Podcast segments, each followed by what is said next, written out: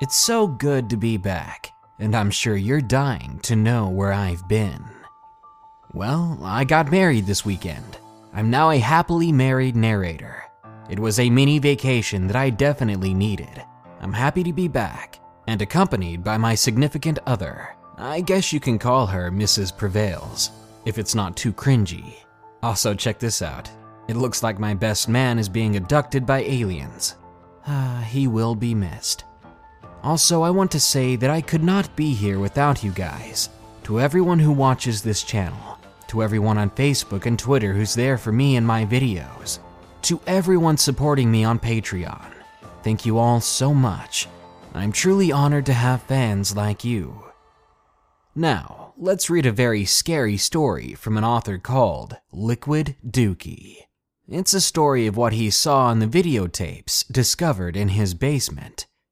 Be careful what you uncover, and try your best not to open Pandora's box, or in this case, Pandora's VHS.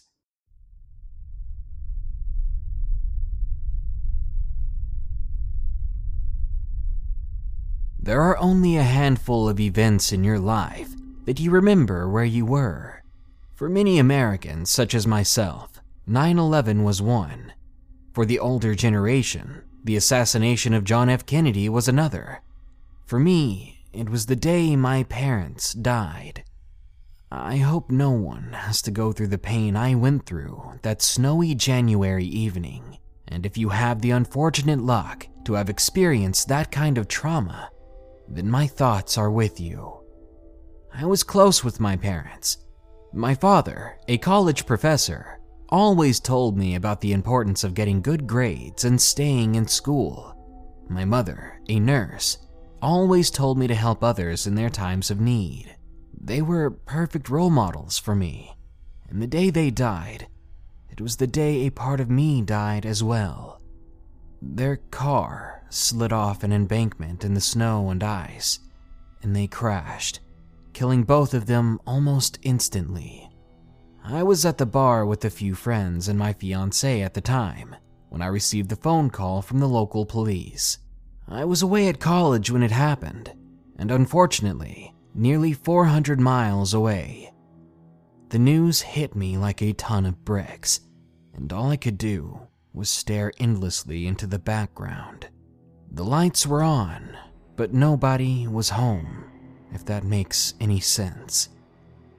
After the funeral, my brother Joe and I were going through their house to get their belongings out so the home could either be sold, rented out, or become property of the bank. The familiar smell of the old home reminded me of better times. Times where I woke up on Christmas morning to see a Nintendo 64 and Pokemon Stadium waiting for me.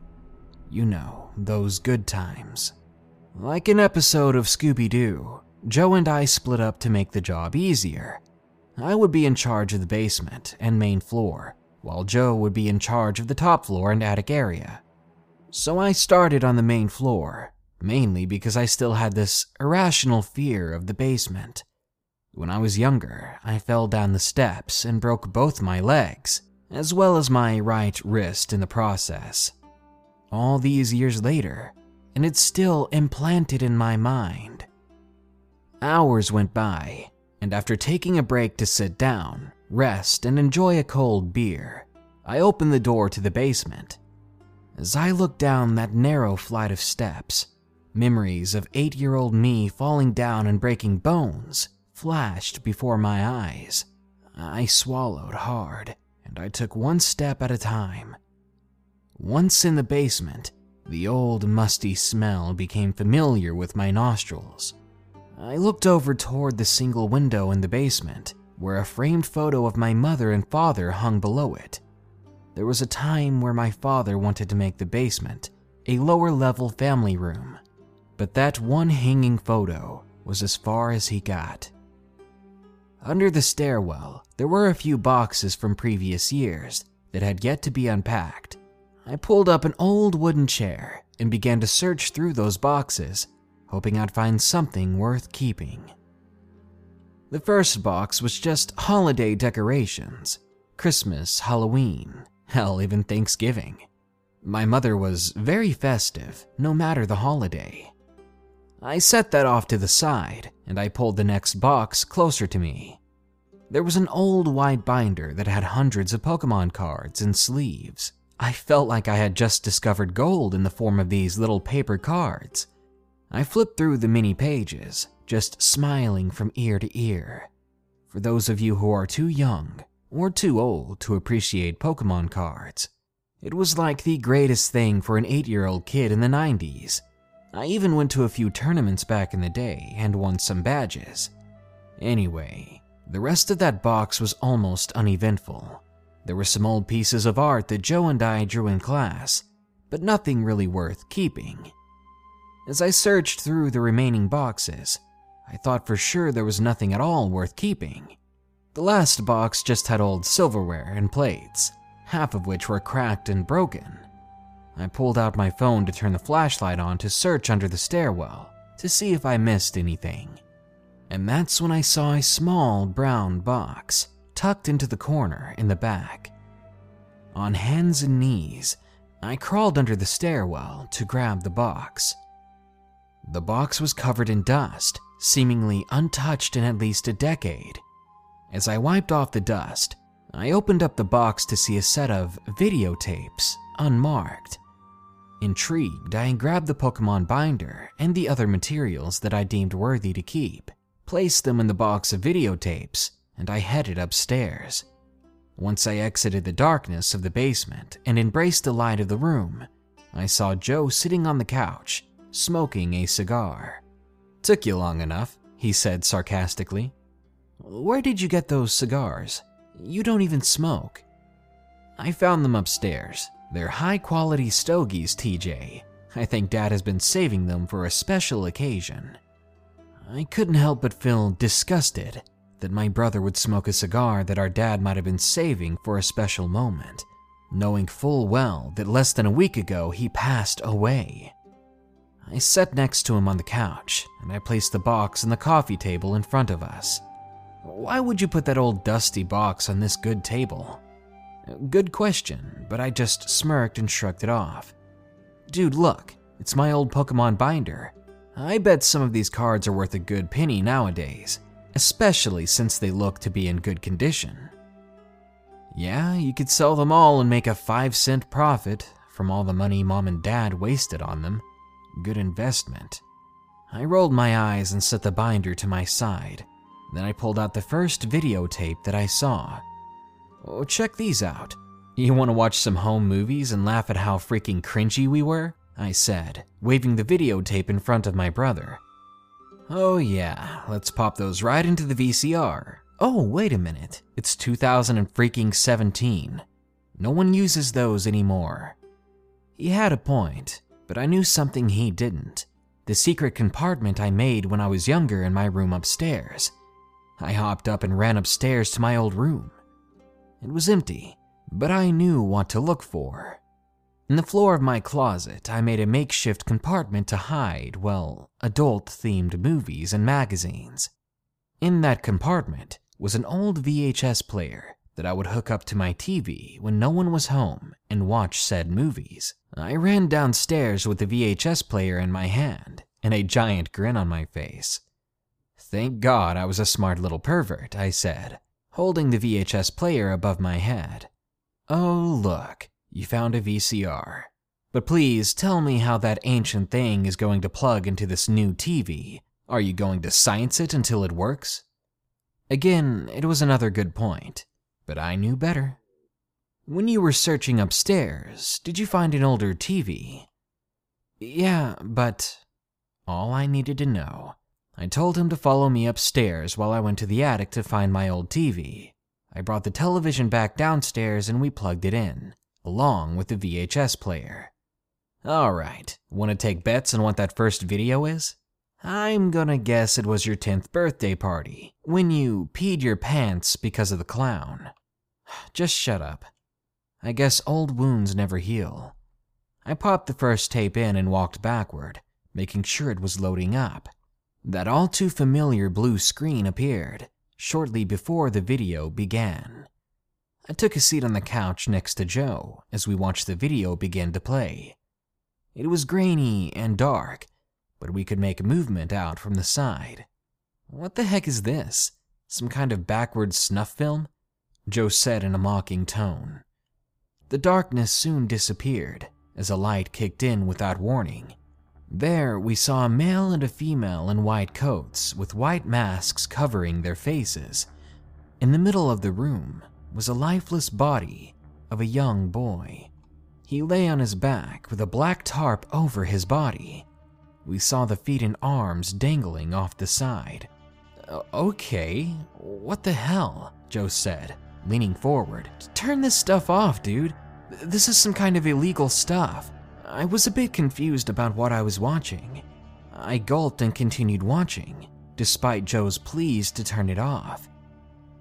There was no sound playing from this video, just the video itself. The two white dressed individuals nodded as a third individual came out from the background. They had to be at least seven feet tall. They, or rather it, was lanky and looked as if he hadn't eaten in quite some time. Its arms were very long, almost touching the ground. Its neck was stretched and elongated as well, but its head was very small, almost comically small. It did not look human at all. The creature began to slowly surround the lifeless body of the boy before he placed one of its long legs onto the bed where the boy was laying. It had only three toes from what I could see, but that could just be the bad quality of the video. Joe and I watched in horror as that creature surrounded the child, but the real horror happened after it mounted the child and began to drag its tongue across the boy's cheek. Its tongue was purple in color and very long and skinny, almost like a serpent's. TJ, I said turn it off, Joe screamed. But I didn't listen. I was almost in a trance. I had no idea what I was watching. But whatever that creature was, it was no human, nor anything I've ever seen before. The creature dragged its tongue down the face and neck of the child before placing its hands on the kid's face. The creature was in a squatting pose above the kid, but its arms and legs were so long that it looked as if it were still standing. Joe got up without hesitation. He turned off the TV before we could saw what happened next. Dude, I freaking told you to turn that crap off. What is this? It's not legal. We need to show this to the freaking cops, man. Where did mom and dad get this crap? I mean, why did they have it? Well, that's the $64,000 question, isn't it? Joe, we have to watch these before we give them to the authorities. What if they're just some homemade horror films or something? We have to watch to make sure it's real, not something made up. Or else the authorities are just going to laugh at us for being scared by a work of fiction. Reluctantly, Joe sat down and agreed. As we turned the television back on, I rewound back to the part where we last left off which was the creature squatting above the lifeless child with its hands on the child's face and head. The creature dragged its finger across the cheek of the kid, and its nail was so sharp it left visible cuts across the kid's face. That's when my eyes widened and I looked at Joe. Joe. What? Y- your scar, Joe. His eyes widened the cut across the child's left cheek was very similar to a scar across Joe's face that apparently happened after he fell off of his bicycle at a young age. He never remembered any of it, but that's what we were told. What the hell? Maybe it was just a coincidence, but things were beginning to add up. The creature grabbed the leg of the child and began to drag its tongue up and down as if it were enjoying the taste and smell of the kid. I gulped as I jumped up, and I paused the tape of the VHS. Joe, look in the background. What do you see? I don't see crap, dude. It's so old and grainy. Look in the background. By the window. Then look under. What does that look like? Joe leaned closer into the television and squinted to get a better view. It looks like a picture or something. I gulped my fear down and remembered the picture hanging above the window in our basement. The basement directly below our feet now. I hit play, against my better judgment, mind you, and I sat back down. The creature continued to drag its tongue across the leg of the child before hopping down from the bed. It stood straight up and held its arms to its side. Its knuckles touched the ground, and it was so tall that its head was out of view from the camera. The man and the woman dressed in white both nodded their heads as the creature bolted out of the camera's view. The man in white proceeded to walk toward the camera and turned it off as the screen turned to static. What? What? What the hell was that, TJ? What the hell? I tried to calm Joe down, but even I was perplexed. I looked down into the box and realized there were more videos, but I did not want to look at what was next. I popped the first video out and put it to the side as I sat down on the couch next to Joe. Joe looked like he had just seen a ghost. There's, uh, three more videos, Joe.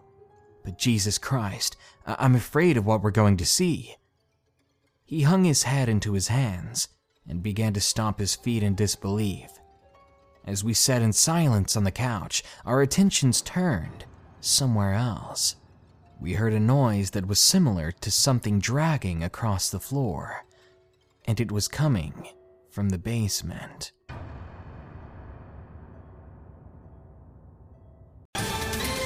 Ohio, ready for some quick mental health facts? Let's go. Nearly 2 million Ohioans live with a mental health condition.